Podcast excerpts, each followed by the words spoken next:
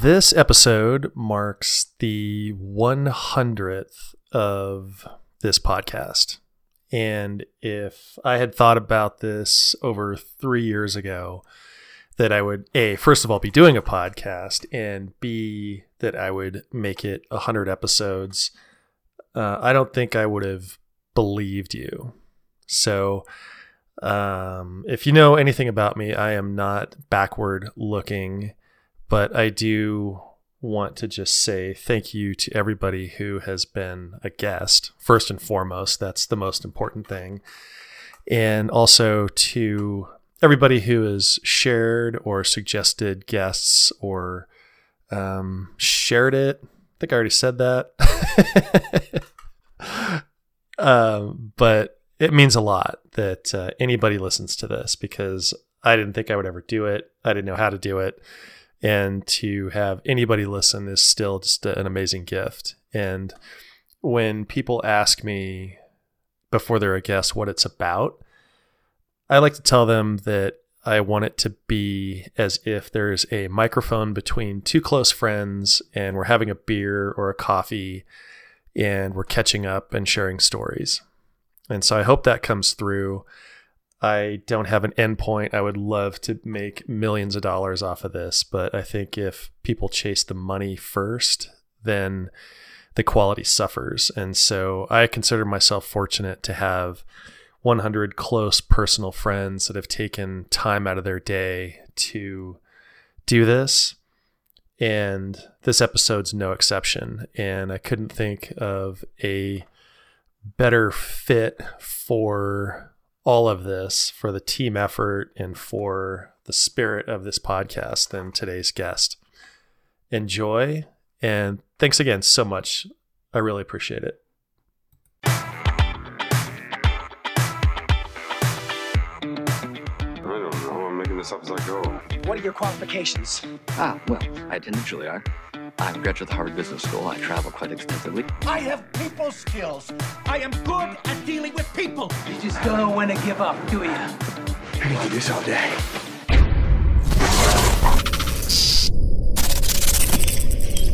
The Matt Sodnicar Podcast.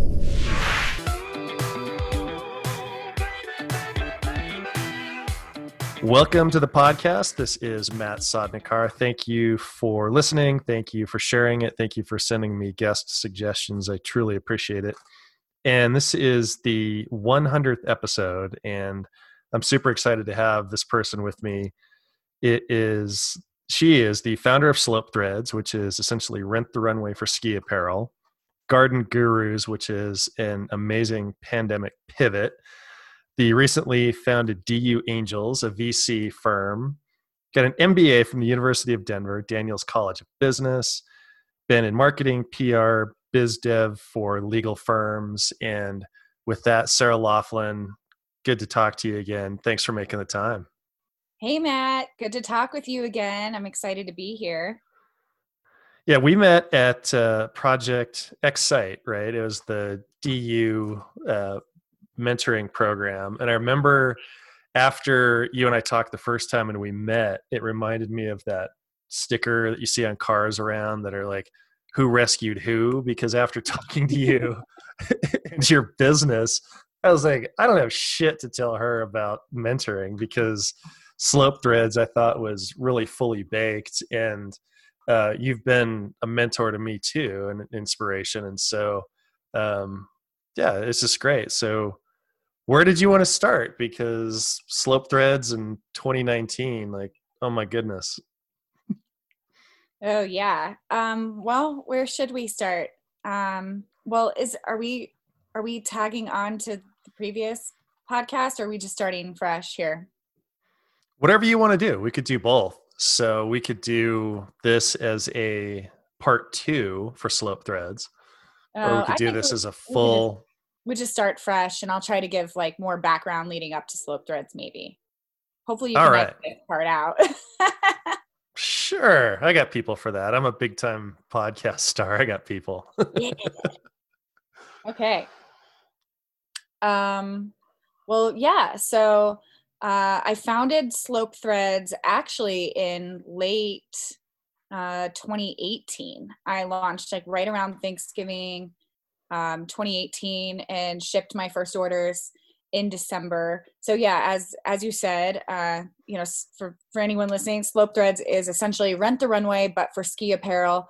Um, we put together kind of high end um, ski outfits that consist of jacket, pants, goggles, and gloves, and people can rent those for a daily rate.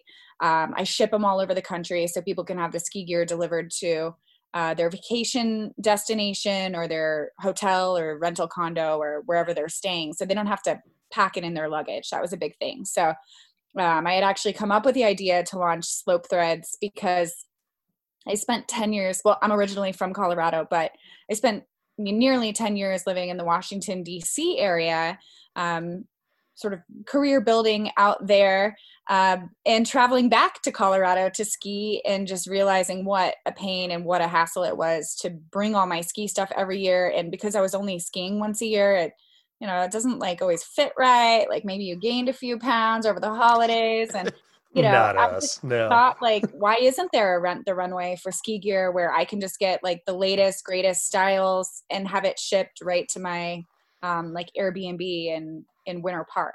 So um, that you know had an epiphany and thought that would be a great business to start.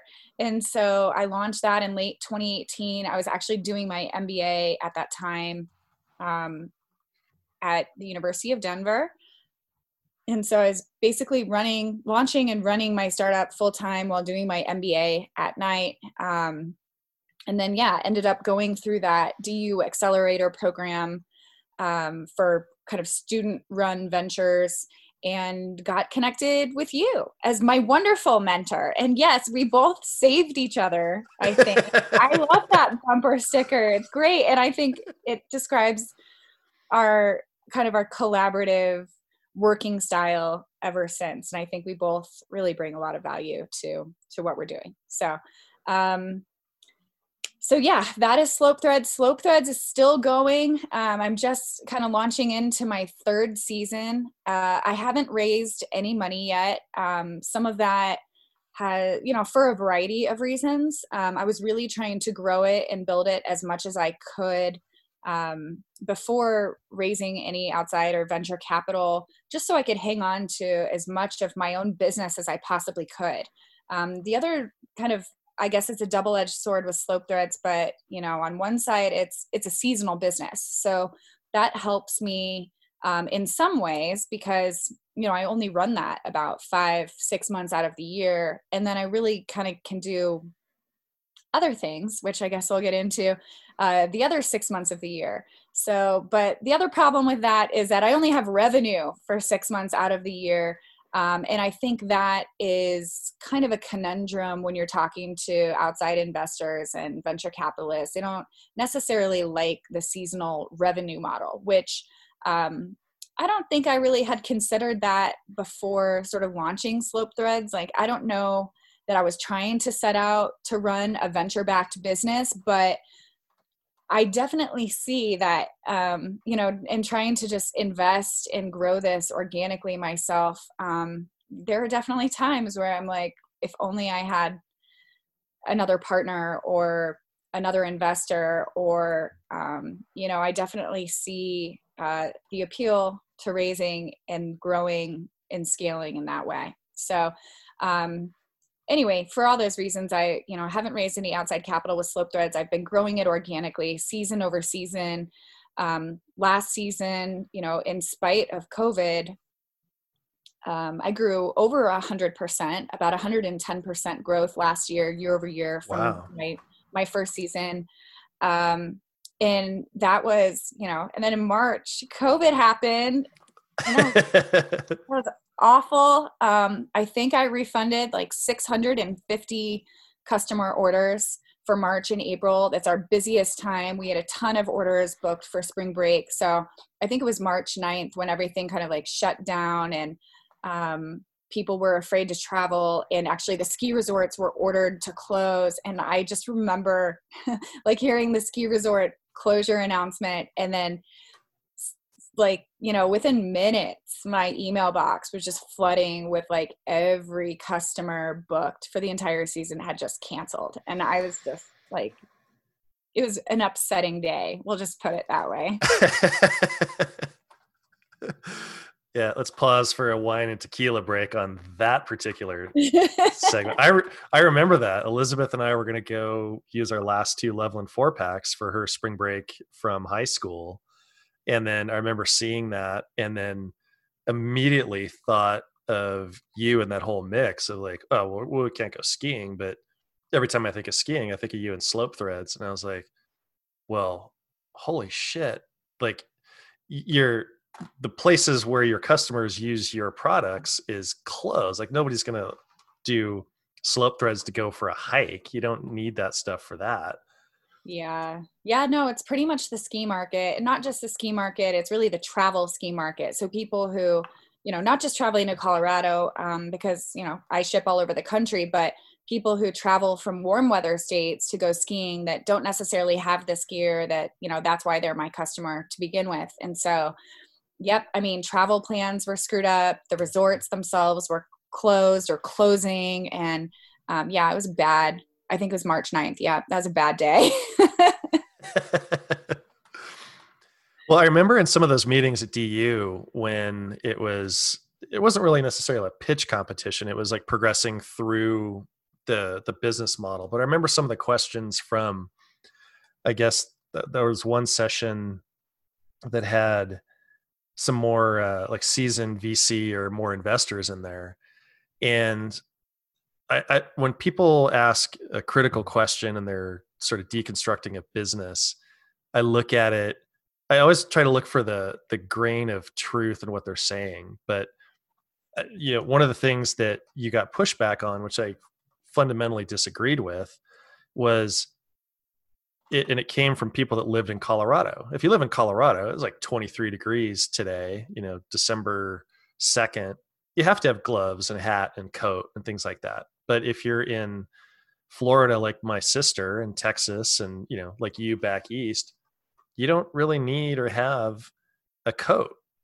And that was one of the things where it's like we're not, and and you handled that so well. You push back and said we're not marketing to people in Colorado. right. you know, like while we're a Colorado based business. Yeah, like the season pass diehard skiers are yeah, that's not that's not my market at all. right. You're like you could fully exclude um, Tahoe and Denver and Salt Lake from your any sort of marketing ever because they don't need that stuff. You need people that are, you know, coming from Los Angeles and those warm weather states and and it, and again, it, kudos to you for understanding it, having the confidence to push back, but also, you know, what is the the grain of truth in those criticisms and those questions? Oh, you're asking. So nice job. No, I'm just saying, oh, nice okay. job.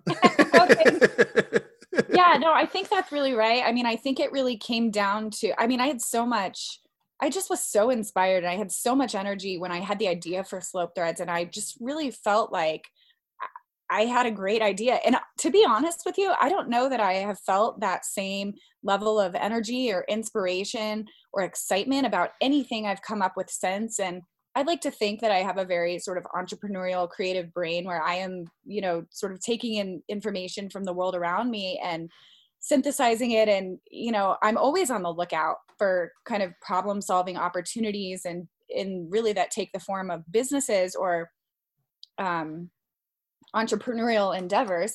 But yeah i haven't been as excited about anything as i was about slope threads. And i think part of that was because i really understood the opportunity and the problem because i had faced it myself and sort of traveling from a place that you know doesn't have a lot of ski activity and you know putting that stuff on once a year and yeah figuring out that it doesn't fit and then paying $50 to check a bag each way. Like i had experienced the problem myself and um, i mean i just really was inspired uh, by the idea and and finding a solution to that problem um, and i really felt i had a lot of confidence in sort of that i understood my market um, and kind of the nice thing and I, I, don't know for whatever reason i mean i think maybe maybe i just got lucky but that hunch turned out to be correct. And the data that I've been able to acquire over the last uh, two years and doing you know, marketing and then you know looking at who my customers are you know where they're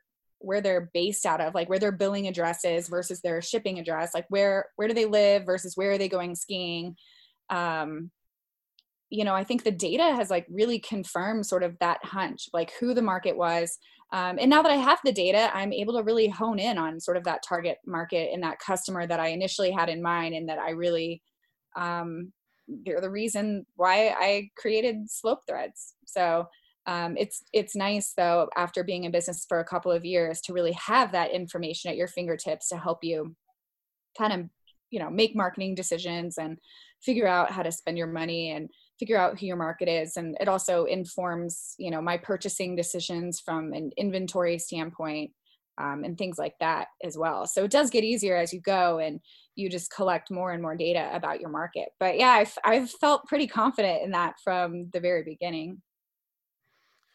Well, and you're not completely blazing untracked powder here to borrow a ski analogy because there's rent the runway and there's fresh tracks yeah. There's rent the runway and there's um, a lot of service based businesses like that and if you're dealing with people that are like the bag fee like i've traveled with a bike before and i've oh, flown with a bike what a nightmare.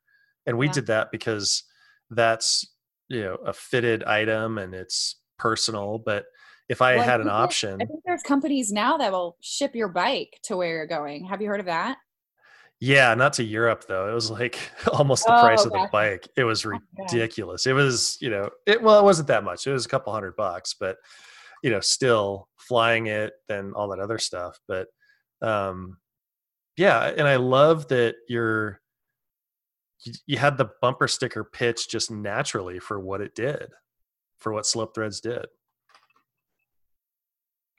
Oh well, thank you. it's a pretty easy concept. And yeah, I mean, it's not a brand new, shocking business model. Um, I mean, I had faith sort of in kind of my ingenuity and that I was sort of launching like a niche rent the runway, but also confidence in that business model because I'm like, well, if they can make it work, I can make it work. You know, they buy these products wholesale, they offer free shipping both ways. Obviously, that is built into the daily price, but once you own the inventory and you rent it out, I mean, it was a pretty um, you know straightforward calculation in terms of determining like where my break even is for the number of days each outfit is rented and things like that. So you know i did have confidence that it could be a profitable venture if really i could get any customers at all. So um and being in business school sort of at the same time while launching slope threads i think was also just a really unique awesome experience because i could run those financial models uh, you know, and have you know a tenured professor in finance and financial modeling review them. And it's like wow i don't know what you'd have to pay somebody to do that in the real world but probably a lot. Um, so it was just really cool to kind of build this and grow it uh, while i was you know getting that amazing education and sort of learning about like profitability and costs and accounting and financial modeling and forecasting um, all of that was just it was just an amazing experience to have in tandem with building really my first startup. So it was just it was awesome. Did anything about slope threads count towards your grade or your credit? Because you're no, no, not at all. But um, I think I, I definitely got some credit as I think I was really the only. I mean, I think everyone else was everyone else in my cohort or my class was um, really kind of rising the corporate ladder and i think i was like maybe the only person who just had gone completely rogue in my mba program and had struck out on my own and so I, it was definitely fun so I, I don't know i think i got some kudos and some street cred for actually like being the only person running their own business like during this this MBA program. But no, no, no class credit per se. But I mean, oftentimes, like we would get, we would work on our own company. So whether it was a company that you were employed with, or whether it's, you know, in my case, my own company, those were the case studies, and those were you're definitely thinking through the business problem of our current organization. And so I got, you know, I really got to work a lot on slope threads um, especially in sort of the, the second half of that program once it, it was alive. I'm going to come back to the the nuts and bolts of it uh, in a second, but something you said a few minutes ago, I wanted to dig into. You said you had the faith that it was going to work and the confidence that it was going to work. Where did that faith and confidence in yourself come from? Well, um, I don't know. I mean, I'm not sure. Well, I I do think I I had just been sort of an observer, like as a consumer for a long, long time. Um, so again, I think seeing that other people, like I didn't reinvent the wheel here. I came up with a, you know, not a subscription model, but a, you know, a, a rental, sh- like free shipping rental model similar to this other billion dollar company that had been around for a few years that I have personally used. And I just thought, kind of, well, if they could do it, I could probably figure it out. Um, and then, you know, I'll stay in my my niche. And I'm in Colorado. Like Colorado is a perfect place to do this. And I don't know, really. Maybe I had too much confidence, but um, you know, I really just sort of used similar business models out there to kind of guide me um, in terms of pricing. Um, I really, I mean, I didn't really have any idea of like the problem was I well, one of the main problems I had, I think, in kind of jumping in was I did not have industry connections. So I had not worked in the outdoor industry at all. Mm. Um, and so I had to kind of drum up these wholesale relationships like out of nowhere um, and just start like organically like reaching out like through LinkedIn to these random gear reps. And like I just knew nothing about the world. I didn't know the jargon. It was full of like, you know, all the gear reps that rep the major brands are all like you know 25 to 32 year old guys who probably call each other bro and like rock climb every weekend and i oh, for really, sure i was like not i was not in that crowd so that was kind of difficult it was just like breaking into that scene and like getting those sales reps to talk to me and then getting the companies to actually sell you product as a new business. They won't give you any terms. I had to pay cash up front essentially for all of my gear my first year. Um, i eventually later in the season was able to get terms once they realized i could like pay my bill. But yeah i mean getting any kind of credit as a startup is really rough like if you're buying wholesale and inventory. Um, so you know that was kind of that was a unique challenge um, and I think I probably underestimated um, that piece of it. And even to this day, um, getting people, I now have a storefront and kind of a brick and mortar based in Golden, Colorado. But my first year, I really ran at, everything out of a private office of a co working space. Uh, which was bananas. Well, I mean, I really shipped the first orders literally out of my apartment, but then the first year I ran it out of a co working space. So I didn't have a storefront where customers could come and I got turned down by a lot of major gear brands that wouldn't sell to me because I did not have a brick and mortar. Um, and they, they, and that kind of seemed to me like they were just behind the times or something on that because so much, and now especially with, you know, COVID, everything is online. Um, you know, e-commerce is massive, and I just thought that was like so sort of antiquated and just such a way for them to miss out on me as a customer by not selling to me just because I didn't have a brick and mortar and that it was online only. So that was another challenge, like at the very beginning. Um, and that was just all a learning curve, like learning about kind of the retail process and the wholesale buying process and getting contacts in the outdoor industry and then getting them to give you credit as a brand new company and startup without 10 years of sales history. All of that was really difficult. Um, so I don't know. It's a good thing I went in with a lot of energy and confidence, and I was really just honestly so far in by the time I was ha- was having those conversations. And I was like, well, this is really hard and this sucks, but like I can't give up now. Um, and I think I remember telling you the story one time, but uh, my first, I went to the outdoor retailer trade show. I think it was in 2017, and I had the idea for Slope Threads. I think it was early in the year. It was like February of 2017. And I had had the idea for Slope Threads for a while. And I had already started building the website and kind of putting the plan together. And my plan was to go to this trade show and tell everyone about my brand new awesome business idea and get all these contacts in the outdoor industry and you know then be ready to launch like in the you know late summer early fall to like start marketing and so i went to this trade show and it was just really demoralizing because I couldn't meet with anyone I wanted to meet with. No one had time. People always set up these meetings in advance with their super insider circle in the outdoor industry, and all the gear guys just yep. want to talk to the other gear yep. guys.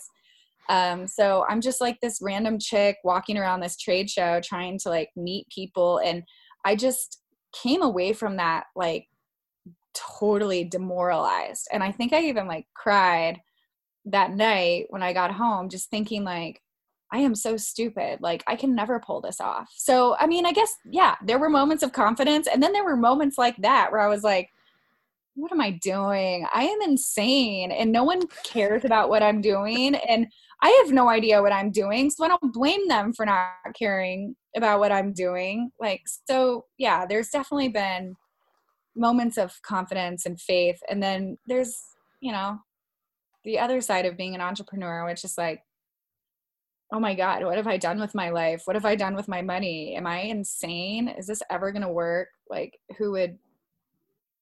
This is a horrible idea. I don't know. well, that's kind of how this podcast started. And I don't want to spend too much time on this, but I wanted to dig into entrepreneurs and it was originally called burn the boats. I'm not sure if i've ever talked about this on the podcast but it's called burn the boats because it was that viking term for victory or die right? And then i found out that i thought i was being super clever and there were like 70 other knuckleheads who had some variation of that podcast and and i always wanted to dive into did they ever quit? How close did they get to quitting? And for me it was unpacking the the 2 a.m. moment on a Wednesday when nobody cares and you don't care. And it's just been, you know, so much effort and nothing to show for it. And I guess the question is, you know, that that seems like an inflection point after outdoor retailer, but did you ever quit slope threads even for like an hour? Um, kind of, yeah. I think so in my mind. Yeah. Um, the first bef- pre-launch was really really hard because like at that stage it's an idea and you're investing all this time and all this money in my case because i had to buy buy inventory so there was really mm-hmm. there's no way i could have just launched this taken pre-orders or something i don't know i mean i had to buy the gear like i was really all in bef- like before yeah, I had to be all in. I had to buy all this gear. And I guess worst case scenario, I was thinking like uh, just like try to sell it at wholesale and recoup my money on the gear if I change my mind or if I don't get a single order and all of it, you know, will still have the tags on and I'll figure it out. But um yeah, I mean, I was really just kind of all in from the beginning. And I was really, really nervous. So like after outdoor retailer and then sort of throughout that summer, um, you know, I was building the website, working on this, kind of building a team, figuring out where I was going to have office space and where I should like work out of. Um, and then was also then like getting ready to pour more money into marketing to like let the world know that this existed. And lucky for me, I have a PR and marketing background. So that like really helped me kind of launch and like go to market sort of with, you know, in a strong way. Um, and i got you know some immediate write-ups from you know a lot of like the local colorado like business journals and startup outlets and things like that built in colorado and 5280 um, so that was lucky for me but yeah i mean it's pretty much all in. Um, and then once i got my first order it was like okay, huge sigh. I am like not losing my goddamn mind. Like somebody out there wants the thing that I created. Like this is amazing. um, but really, until that moment when I got my first couple of orders, I was really like, I don't know if I'm fucking insane. Like maybe I've just really lost my marbles. um, you know, the year leading up to launching Slope Threads, as I mentioned, I was in the MBA program, but I had just moved back to Colorado from DC and I had just sort of quit and exited my pretty like comfortable career um, as a corporate marketing manager. Um, and I guess, re- yeah, really up until that point when I got my first sale, I thought that I might be like losing it. And I was like, am I just like insane? Am I having like quarter life or midlife crisis or something? Like, am I crazy? And then, yeah, once I got that first order though, those doubts like really, really started to fade. Um, and I felt once again the confidence and the energy came back and i was like okay i'm on the right path. Somebody wants my thing.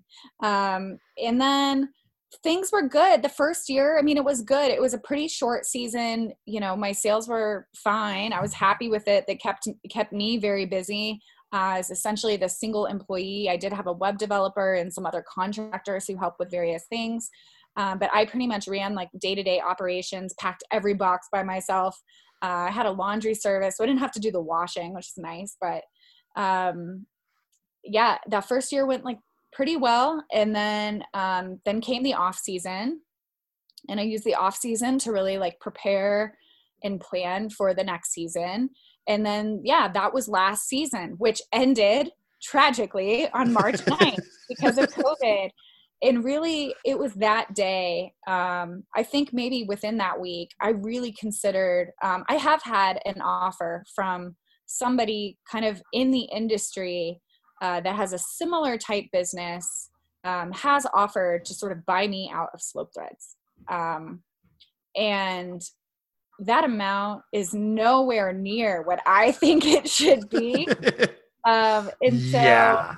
while that's like flattering and good to know. I mean, when I when he first made me this offer, I was just like, haha, nice try. Like you need to multiply that like several times and uh then maybe we'll consider talking. And um since then we've just it's someone I've been in touch with and really I mean after the whole COVID thing happened and I realized I had like 6 7 months ahead of me with zero revenue had to refund all those orders or cancel all those orders um, I that was definitely a low point, sort of. I would say like maybe early April. I really considered calling him up and just saying like, "Screw this, I'm out. What do you What do you have for me? I don't even if if it's what it was, great. If it's less, great. I don't even care. Just if I see anything from this, then it'll be worth it. Like that's really like how low I was, and thank God I like. I mean, I told a couple of people that I'm close with that I was just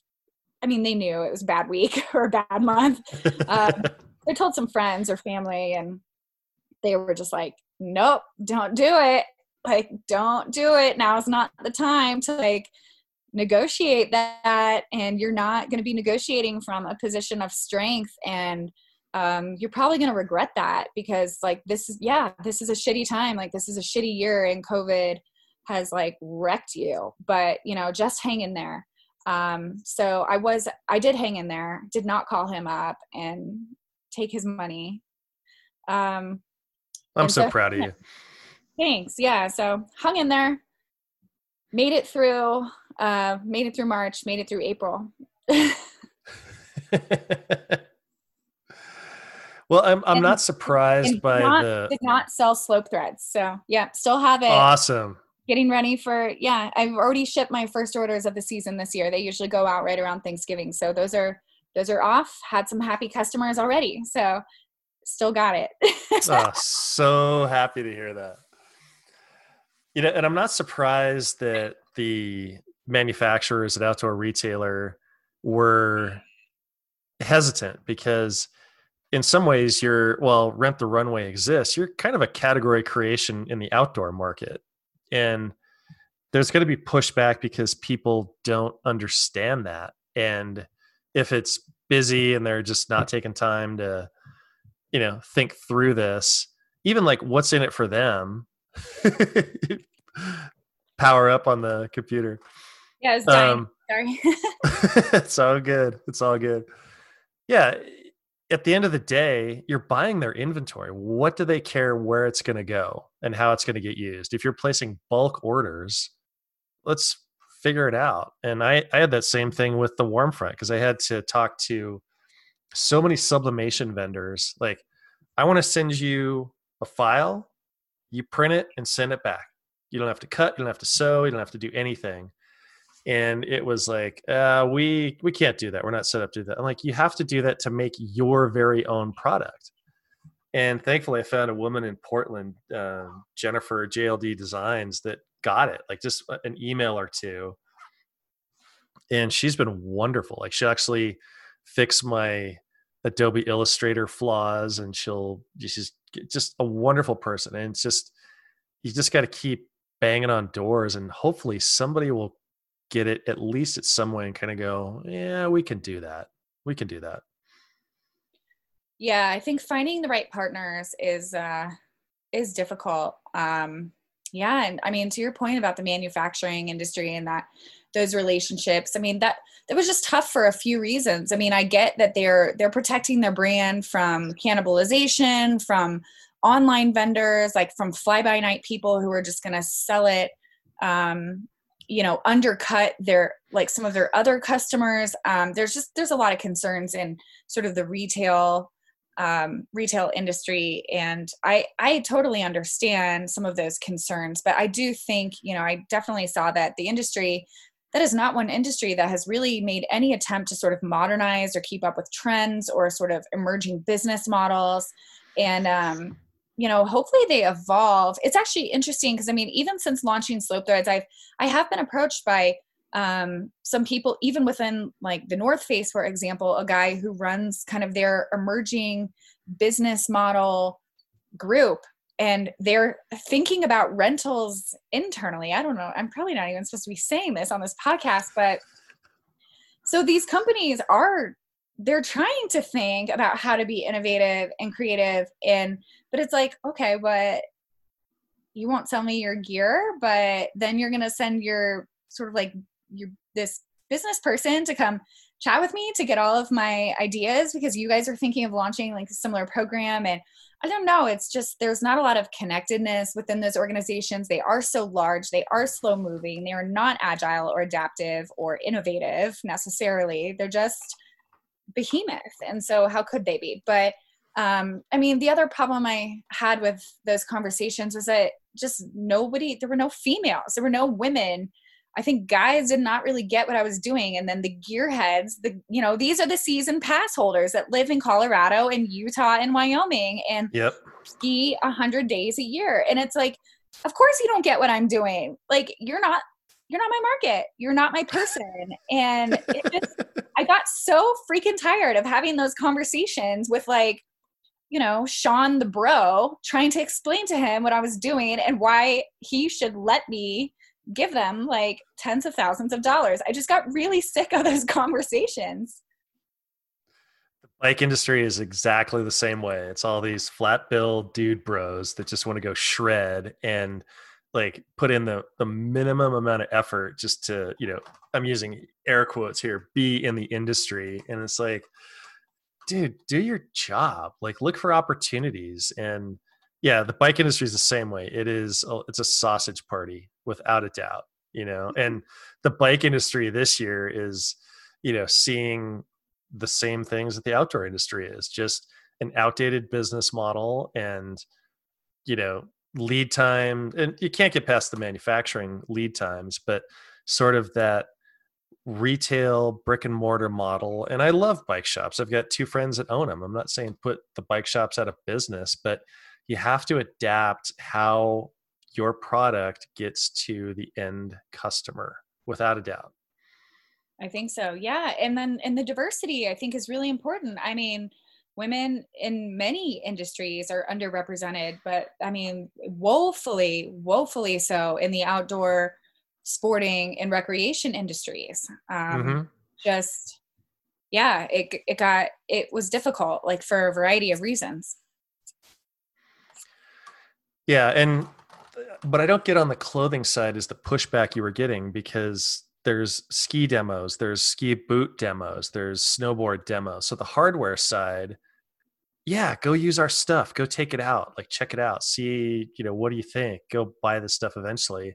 and the the chasm between the hard good and the soft good why wouldn't you want more people wearing your stuff for a weekend and going oh like i had this amazing it was so cold in breck when i flew in from texas and i wore this um, you know patagonia or north face stuff with slope threads. Like i love this jacket. Like i'm going to totally buy it.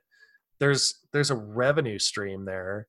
You know either you're selling it to them or they're buying it online. Like look at the possibilities people. Come on. Yeah yeah eh, yeah. Um i haven't uh, yeah i haven't seen a lot of reception to sort of my business model as a marketing opportunity which is originally what i was thinking like well brands are probably just going to give me gear right? Because they want other people to try it but yeah you know they don't they don't care. It is a marketing opportunity but i think when you're just talking about companies of this size um, and maybe that was you know maybe that was my mistake maybe that is still partially my mistake um, is working with these big brands but you know i assume and sort of know from my own sort of feedback and customer research is that my customers do want the name brand ski apparel. They don't want to be, you know, so I guess I could approach some smaller brands and say, hey, like, give me some free stuff. I'm going to run it out. It'll help you gain market traction, do some marketing. Um, people can test your stuff and then they're going to go purchase it. But I don't know if I can say that with confidence that my consumers would go purchase it. Um, and then aside from that, I think you know the demand from my customer in particular is really for those big brand, name brand ski apparel, um, and they want to look, you know, they they want to have the best like for their ski weekend in Aspen. Yeah, and that makes total sense. I experienced that down in Texas because while I was selling Mercury wheels that was quality wise it more it, it was a better wheel than some of the name brand stuff just because there was market and customer recognition. They're like, yeah, we love those, but yeah, we're going to buy these. And so if you're in a, a market like, to say Florida or Texas, where there's not ski people, it's whoever has the the best brand exposure, and that makes total sense. That they're not wrong. It's just they they know what they know, and you have to deal with that. I think it's it's brand exposure and really I think another thing that has just completely infiltrated my world both as a marketer and as a business owner for Slope Threads is kind of the per- pervasiveness of influencer marketing and everything people see online in terms of trends and everyone has these affiliate codes and buy this with my link and save 10% and then that person gets a kickback. And so I think these these big brands i think have also done an excellent job at sort of like infiltrating that sort of influencer market because they're the only ones who can afford to do that. Small brands cannot pay you know 500 well followed lifestyle instagram people to rep their product or post about their product but the big brands are doing it. And so i don't know. I think it's a little bit i don't now i'm just kind of down a rabbit hole on society but you know everyone's okay. buying everyone's buying decision now is based on like what their favorite instagram influencer is wearing and those brands. And it's like well i have to carry those brands. Like i can't just be totally independent in what i provide to my customers. Like my customers want certain things. And so i have to go i have to figure out a way to go get those brands. Yeah. Just my just my reality and kind of the nature of how sort of marketing and branding and kind of consumer expectations and demand is all tied in. So yeah, I would I would love to support more kind of up and coming ski or kind of women owned brands or just something a little more unique than no offense North Face and Patagonia but you know just get like a little more creative in sort of my offerings but unfortunately um, i think my hands are a little bit tied in terms of my my consumer expectations. And i i do have competitors which is wild but i do have a couple. So i also have to see what they're doing and what they're selling and um, kind of model model their pricing. And um, so there's also that. There's just really a lot to consider. And i think you know I, I don't know. I think one perception of my company is that it's just kind of like this frivolous thing to offer ski outfits and ship them all over the country so people look fly on the slopes or whatever. But yeah, that's like what you see on Instagram. Like that's what you see on the surface. But underneath, mm-hmm. it's like all of these business decisions and sort of thinking about this and strategizing and the, the relationships and the wholesale buying process and the planning process and selling the inventory that doesn't run well. And there's just like so much going on behind the scenes that i think people don't realize. Um, and i've done a lot of work really to that end to keep my business model simple on the surface. But yeah there's i mean there's really a lot a lot of thought a lot of planning an entire mba i mean years i mean literally years at this point. I mean between three and four years that i've just really gone into sort of the heartfelt thoughtful launch of developing a product and a service that really that people want and people need so. Here's a question for you and this came to me from one of my customers about my company and i tried so hard for so many years to make the warm front look bigger more professional. Like i would always say we this or our i would use the the plural when i was using pronouns and had a delightful conversation with a woman in canada and she said you really got to bring up the fact that you're essentially a two person operation that people want to support a small micro nano business however you want to call it and with your with slope threads how much of it is you on your own public facing that hey you know you may be buying from slope threads but you're really buying from sarah. How much of that is in your marketing? And the second question is do you think that makes a difference one way or the other? Yeah i mean i really think it's sort of it's really a balance. Um i think you have to sort of balance uh, it you know uh, I don't know. Um, you really have to balance consumer confidence. You want them to have confidence in the brand that you have built. You want them to have confidence that it's going to be a quality product that, you know, in my case, arrives on time and very specifically. Um, when customers book their order with me, they they put in their first ski date. So if their gear is not there by 8 p.m. the night before their first ski date and they miss out on that lesson or their lift ticket and they don't have anything to wear, they are pissed. And I can tell you that firsthand. Um, huge penalty for failure. Huge penalty for failure. I have to eat the shipping. I have to refund the order.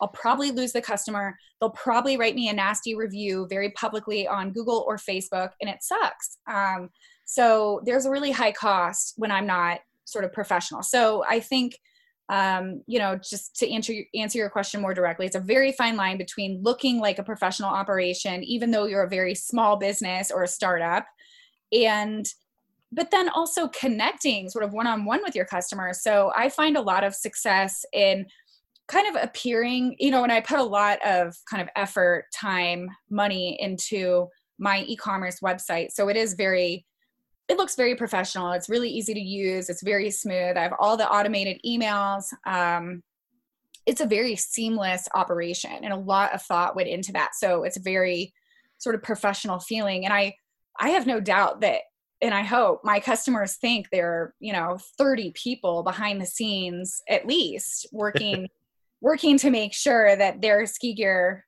arrives on time. But I mean, the truth is, it's pretty much me a few contractors, a web developer, um, and more than I can count on all of my all of my hands. I guess I have two hands, so more more times than I can count on both my hands. I have personally driven to like Vail or Aspen or Breckenridge when FedEx screws up an order and I literally deliver the box personally, not to the person's face. I'll still put the shipping label on it, like it arrived on time. But I mean, that's the stuff that goes on behind the scenes. And then, um, you know, I have, I added something last year which really sort of increased my conversion rates, which is a live chat feature on my website because people have a lot of questions. Um, you'd be surprised to know that not many people out there really know what size pants they wear, which is strange to me. But that is like really the most common question that comes across on the live chat feature or you know someone's particularly tall or just whatever they have questions about sizing and shipping and returns. And so i instituted or implemented this live chat feature through tidio uh, which i love t-i-d-i-o for anyone looking to sort of implement this sort of like real-time customer service feature.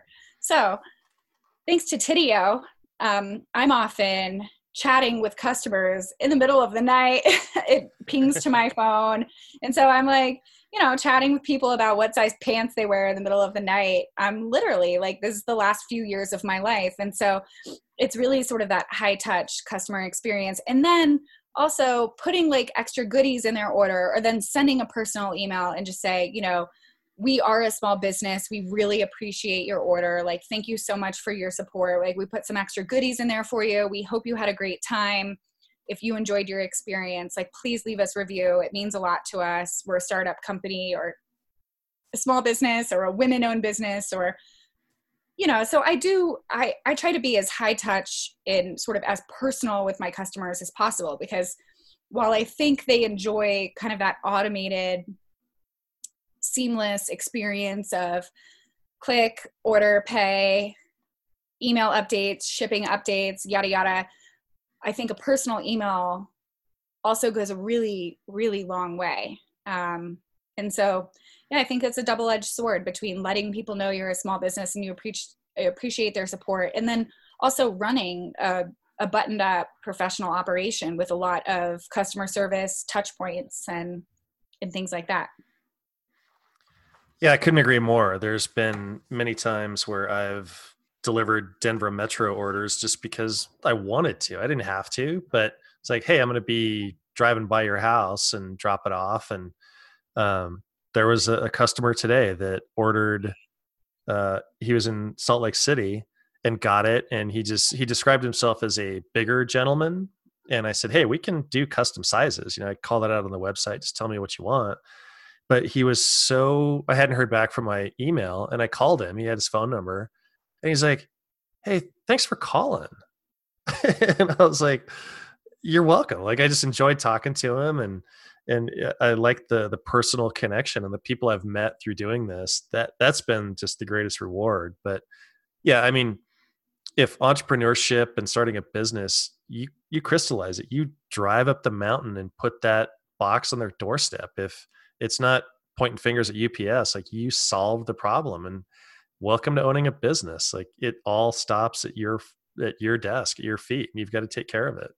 Yep, yep, absolutely. And I mean, just thinking about like the personal loss sometimes, like when I have to refund those orders, and it's it's honestly it's less about the personal loss than it is about the the customer loss because it's like okay, well I lose that order, I eat the shipping, um, but that customer loses like a piece of their vacation and like i just cannot sleep at night when that happens. And i mean there are there's certainly some instances and circumstances that are out of my control completely. And uh, you know just over the years i've had the opportunity to kind of anticipate those problems like shipping around holidays.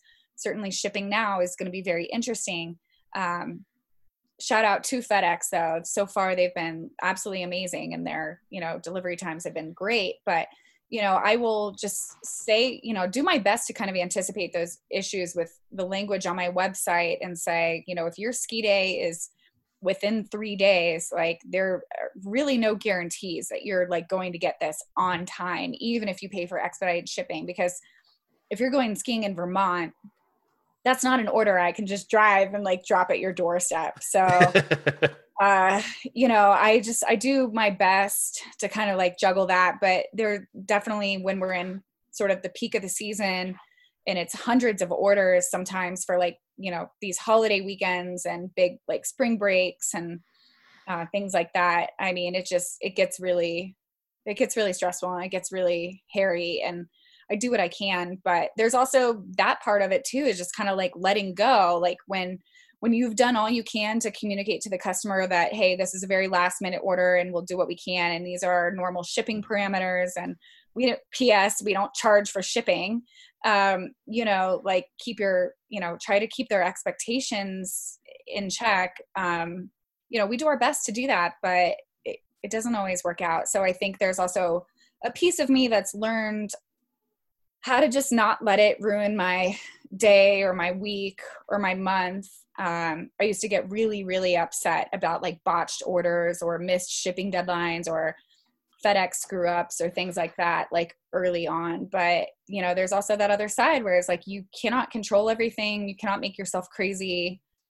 It's a business at the end of the day. And was this a miss? Yes. What can we learn from it? And then you got to move on. And you know 90 99% of orders are great and go really smoothly and people are really happy and you have to you have to rely on that feedback and kind of that to just keep you feeling positive um, pay attention to that stuff. It's you know it's a really happy customers you focus on and bring them back. And they're your they're your brand ambassadors and they're the people that are going to share about your business um, to their friends and family. Um, they're your they're your promoters. And so you know if you can capture most of those people then i think you're you're doing okay. It's impossible to to make everybody happy. So. That's something else i've always admired about you is that you literally care. It's not about it, it, it's it just shows through. And that, every time we talk that just shines through that you're you're energetic you're passionate but that's great but you care about the customer and you care about what happens and i think that's one of your superpowers and it's it's just wonderful to witness.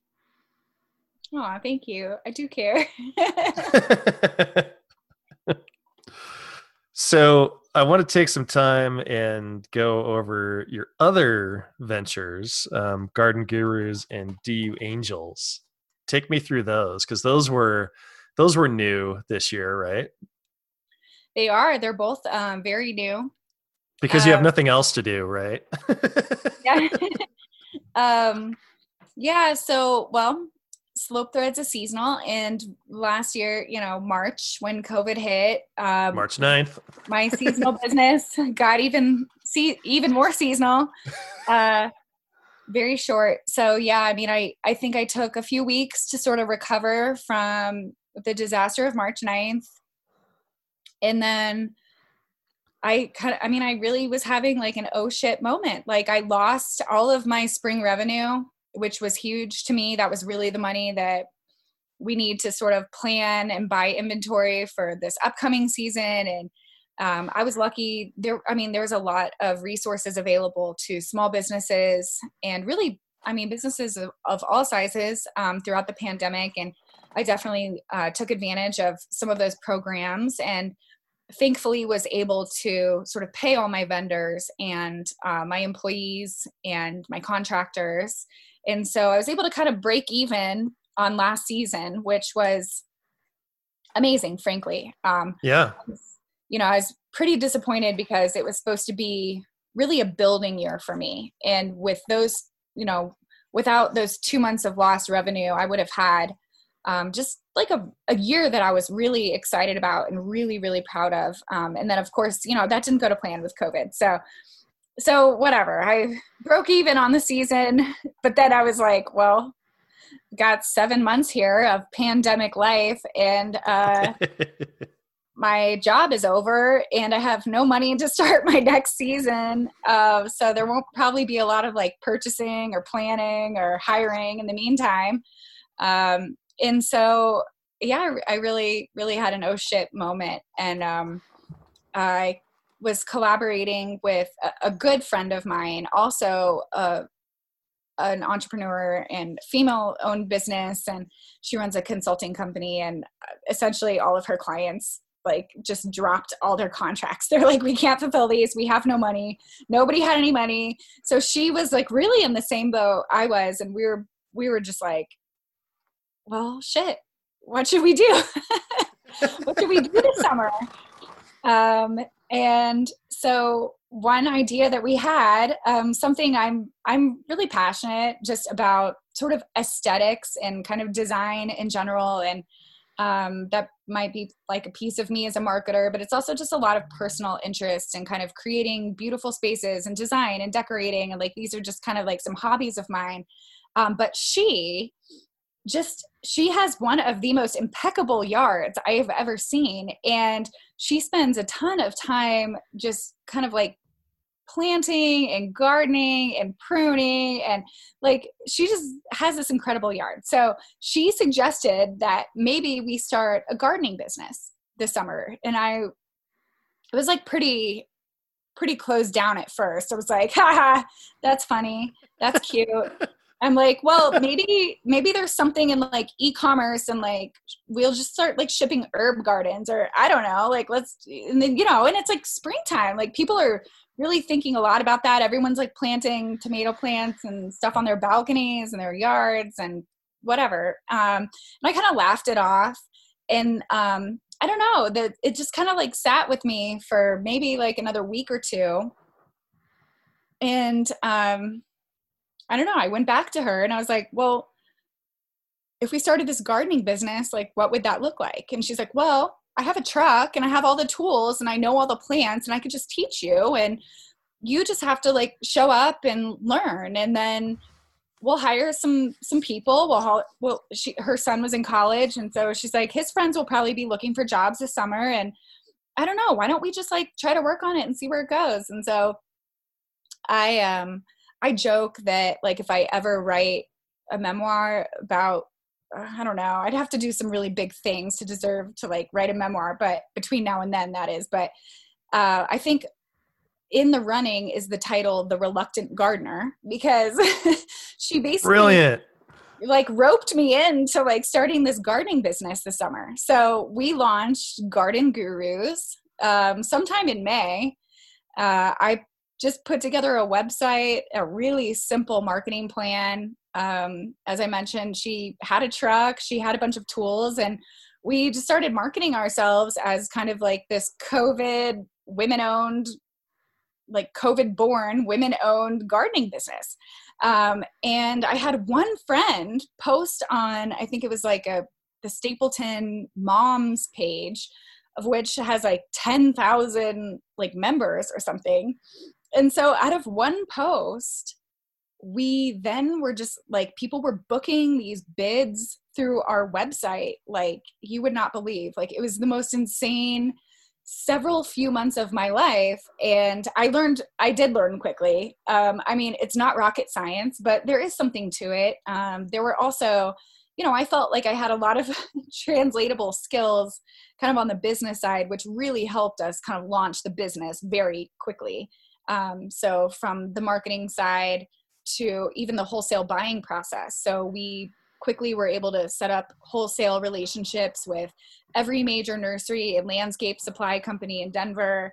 Um, yeah, I don't know. The rest is sort of like history. It's a blur. I mean, we probably service 250 customers this summer, doing wow. everything from planting like little little vegetable gardens for sort of like yuppie couples to like doing balcony displays and flowers to doing like potted displays and flowers to full on yard renovations including bringing in other contractors to like pour concrete build walls. I mean we had we had relationships with like you know masons and um, like carpenters and we were just contracting with all these other landscaping firms that did a lot of the sort of like heavier uh, like building and sort of hardscape side of things and then i mean we installed sod like we did all kinds of things um, and it was wild. We had i think at our busiest point uh, maybe eight to ten full-time employees um, a lot of them were college kids who were home for the summer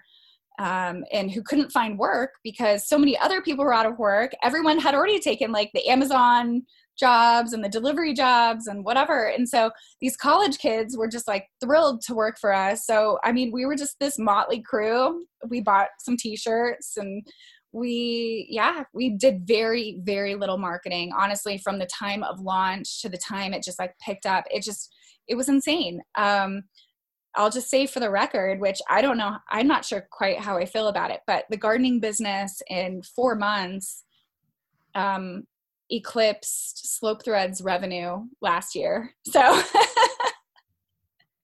Yeah, but you had the data point of COVID though, so I don't know if that's totally accurate. Yeah, well, and we were hearing that from a lot of customers from Garden Gurus that um, you know everyone was spending more time at their house and in their yard, and so they really wanted to like make it beautiful and warm and welcoming and make it a great place to spend the summer because people were not really traveling and everyone was stuck at home. And so that was yes i mean maybe it was a unique year but i don't know. It was just insane. And it was so crazy to just learn about this completely other business like completely different business. And it was just again like you know i i built a marketing career in washington dc and then you know i think i'm doing something wild by like launching this ski gear business and then then i'm a gardener and i was just like holy shit like what's going on in my life like this is so weird but uh, yeah, so I spent the summer running Garden Gurus. Um, it's actually still going.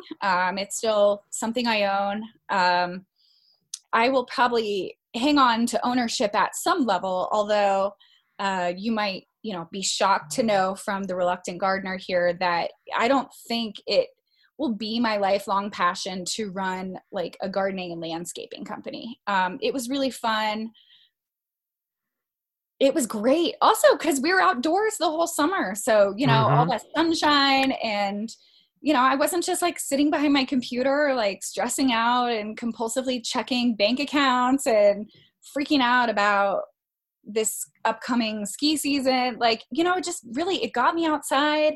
It got me interacting with people servicing like really happy customers. They were just they were thrilled that we were you know a fully like women run gardening operation. We were incredibly detail oriented um, sort of another skill that i found you know really helpful bringing to the table is some design experience. And so you know i downloaded some software. It was not terribly expensive um, to be able to just do these custom yard plans and designs so I was cranking these out and it was just God, it was just like so much fun. And I made money. And I thought this summer was just gonna be stressing out, like draining my savings and freaking out about the future, like in some existential dread. But it was really the opposite. And it really just was such a positive COVID pivot. It was exactly the right thing at the right time. And um, you know, initially I was like really embarrassed to even like tell people in my network or even my family like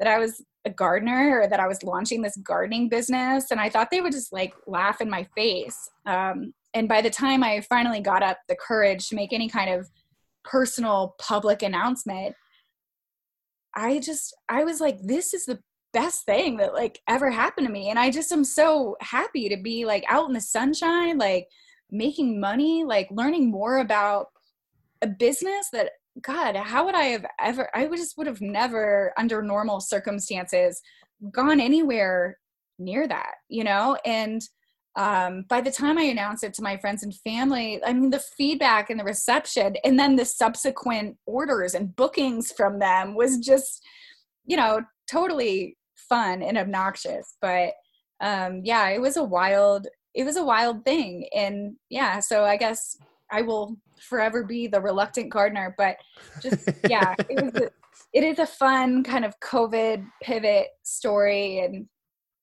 you know my counterpart uh, beth cochran who's also just phenomenal businesswoman energetic lovely person. Um you know she and i i don't know we're i guess we're gonna hang on to that maybe see where it goes and maybe I've talked to several people in the meantime that are like, are you going to franchise it or something? Because it just was such a successful random thing. So now we're really kind of exploring that in in some other ways, like from a from a business standpoint. But she and I just uh, we had a blast just like running that this summer, and um, yeah, I don't know, the reluctant gardener. I mean, not to not to oversimplify it, but you brought beauty into the world, right? You improved yards and gave people something to look at, and you made a difference. And it, and yeah, I get that it's different from slope threads in your marketing career and i can understand the the reluctance to broadcast that but the thing that i wish i would have seen i don't know if this happened i'm i'm imagining this in my head Let's hear is it. you let's go. Is is you going maximum sarah on a you know cement truck driver like i would have just loved to have seen that Uh, well, I don't think like yeah. I mean, we had some issues with mulch deliveries. Uh, no, I don't. I don't. I mean, I don't think I yelled at anybody all summer. I mean, I, I was pretty. I was just so happy. Like, I had a lot of I vitamin know. D. I had a lot of vitamin D in the system, you know. And they say that's really good for COVID, by the way, combating COVID. But um, no, it was interesting to be sort of a businesswoman and um, kind of that environment where really you you're working with all kinds of people from all backgrounds a lot of you know not necessarily educated people or people that are working on deadlines or that understand the importance of deadlines and timeliness. And so yeah but i do think that's one thing that like really differentiated our our gardening and landscaping company from a lot that are out there is that um, those are people who have been in the industry for a long time. They're sort of like the status quo which is like well your gardener will show up when they want to and your delivery will come sometime between tuesday and thursday and you know it's like comcast right? They give you like a this nine hour window. In pre-covid times you're like wait so i have to sit here for hours and hours and hours and we like wait for you to come? But it was i did kind of find this like general sense of like just laissez-faire like don't you know no deadlines like no accountability charge whatever you want um you know so i do think in some ways i'd like to think that we were able to kind of like revolutionize the gardening industry in our little corner of the world because i think so many of our customers were just so surprised that they were dealing with business people people who were detail oriented and responsive and customer service oriented and um you know i think just like the the quality of work and the level of detail and attention you know that really i think made up, made up for my lack of experience in the industry per se. And so i just think you know and i really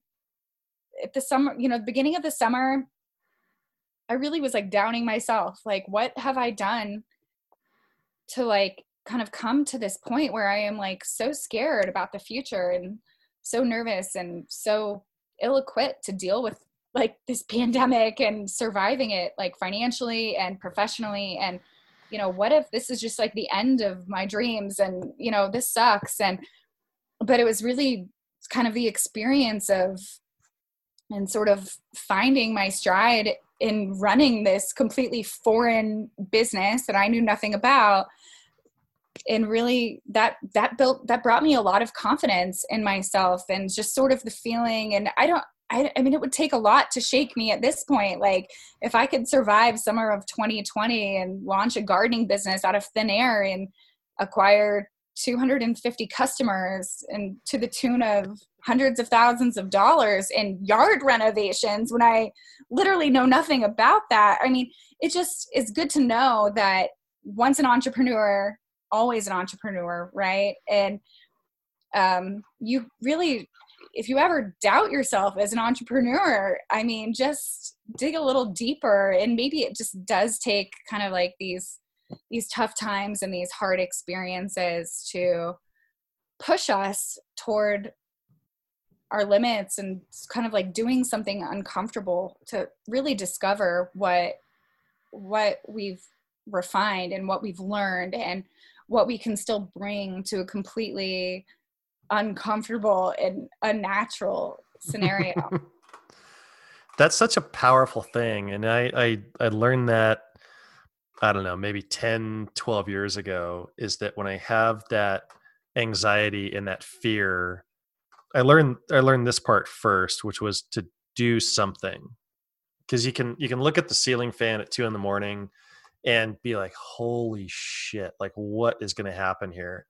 And for me, even the smallest action, and it, it could be the power of unloading the dishwasher, or it could be applying for a job or sending that email or writing something down, having some plan gave me at least the illusion of control and direction and and problem solving.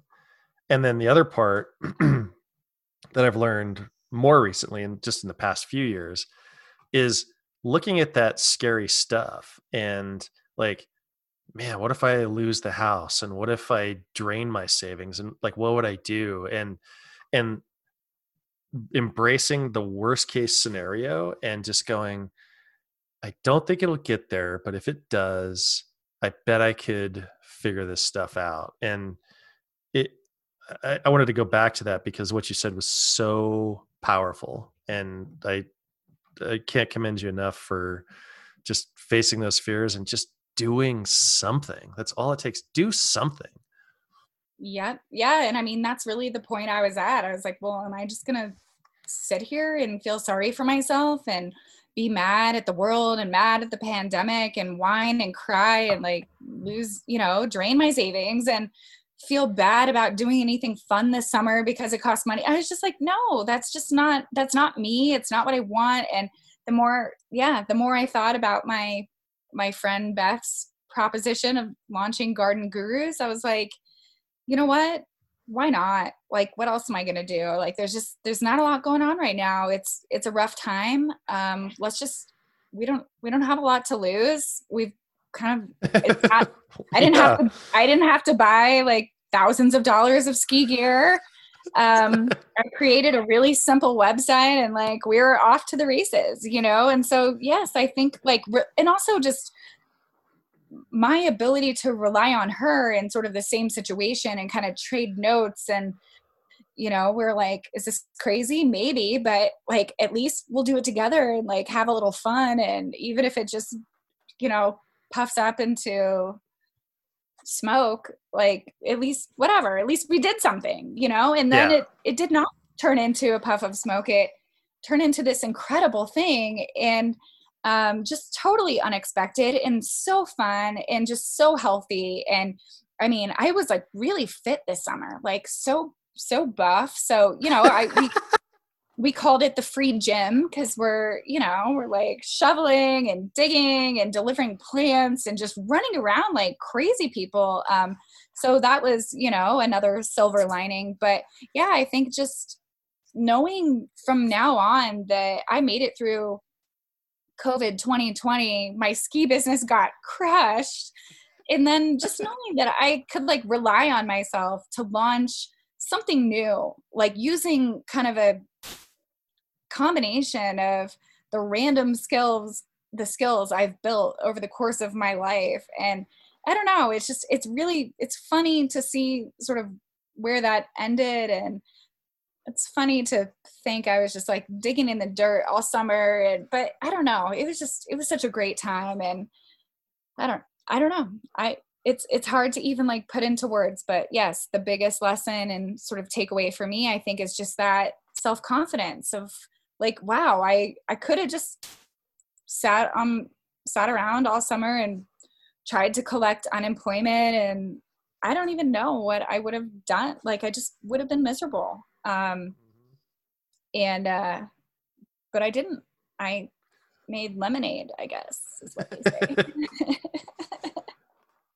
Well and then tell me the the story about du angels about doing something else. What talk to me Well, about that Yeah, so DU Angels is also kind of a new new venture of mine. Um, I have been working with Caroline Gash, um, who is a respected uh, person, woman in the investment community.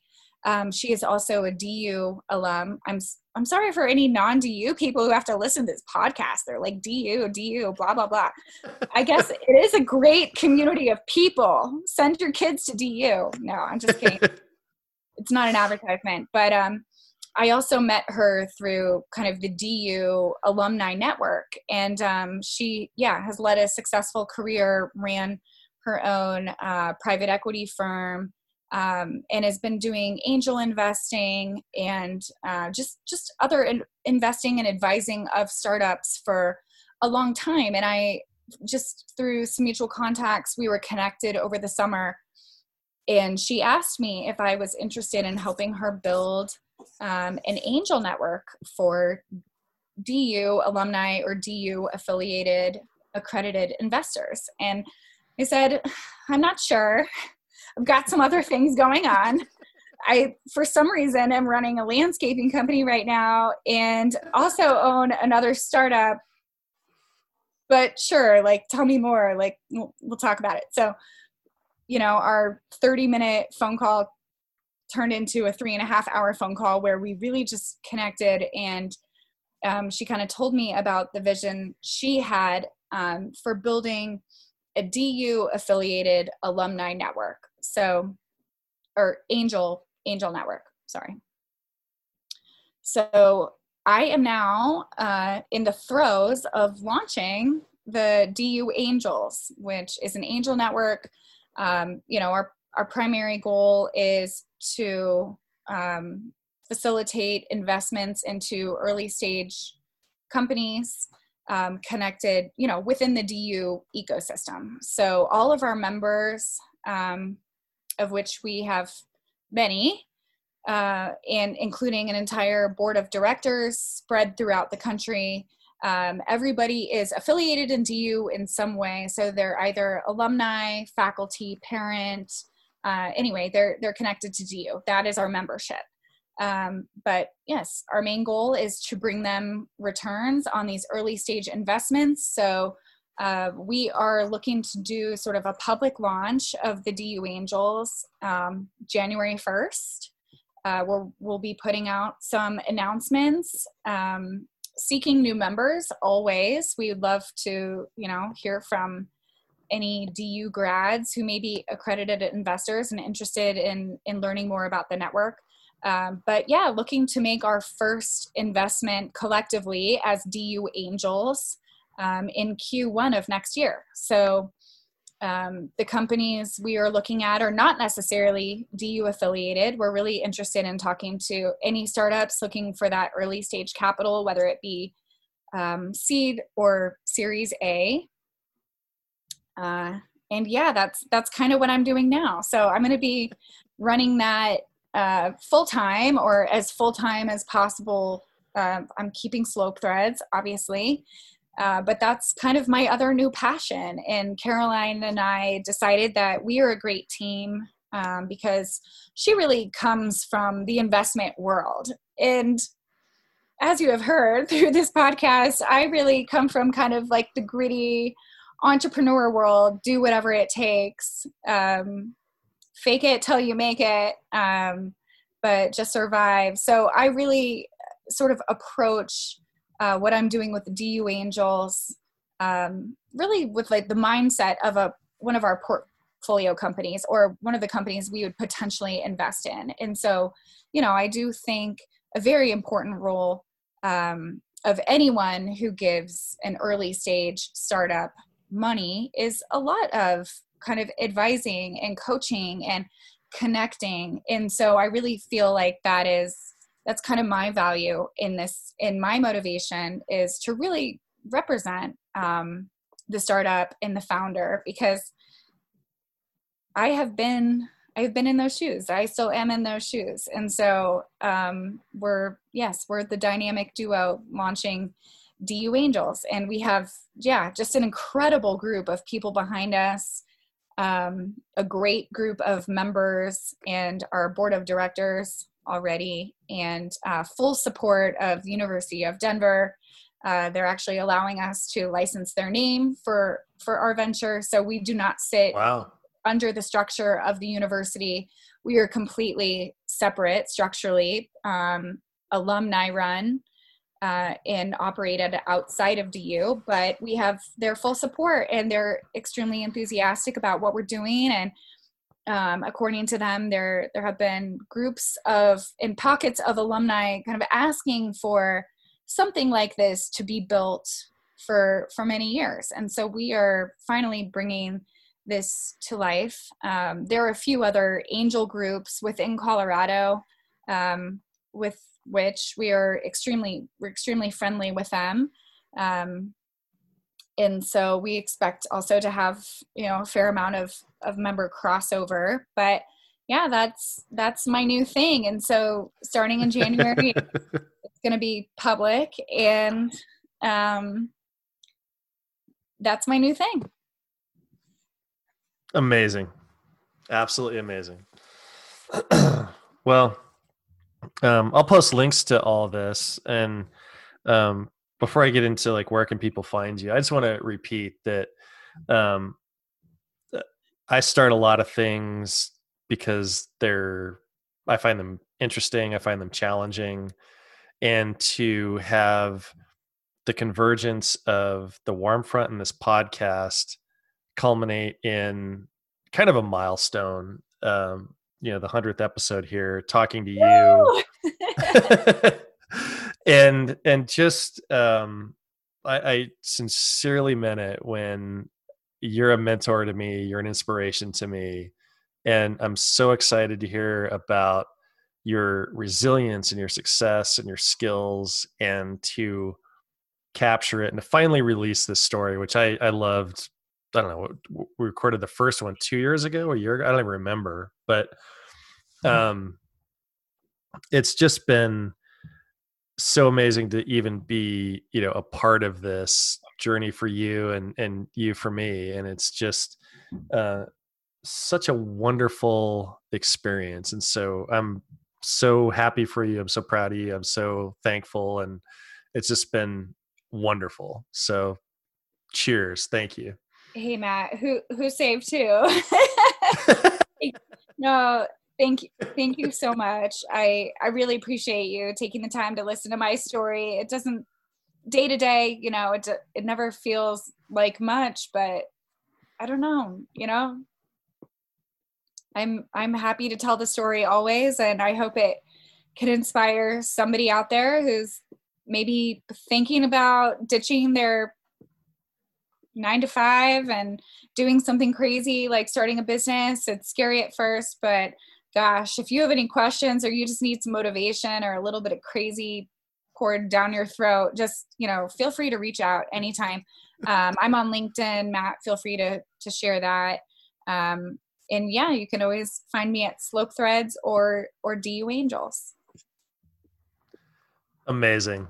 Thank you so much, Sarah. Um, I can't wait till things open up and we can uh, actually literally drink together in person again. That'll be so much fun. Woo, yeah. Tacos and tequila. Promise me one thing that you don't change. Like I think you're you're perfect. You're doing exactly what you need to do and how you need to do it. So uh, thank right you. on, sister. All right. I'm gonna hit stop here and hold on one sec. Episodes of this podcast are produced and written by me, Matt Sodnicar. The intro was engineered by good friend Cole Weinman. And our original score theme song, Retro Funk, was composed by previous guest and good friend Randy Wiafe. I also have two requests. If you like this show, please share it with a friend who you think might like it. And also take the time to show them how to listen to a podcast, either on Apple, Transistor, or Spotify. And I know you know somebody out there that would make a fantastic guest. And if you do, please shoot me an email to podcast at thewarmfront.com. Thanks for listening.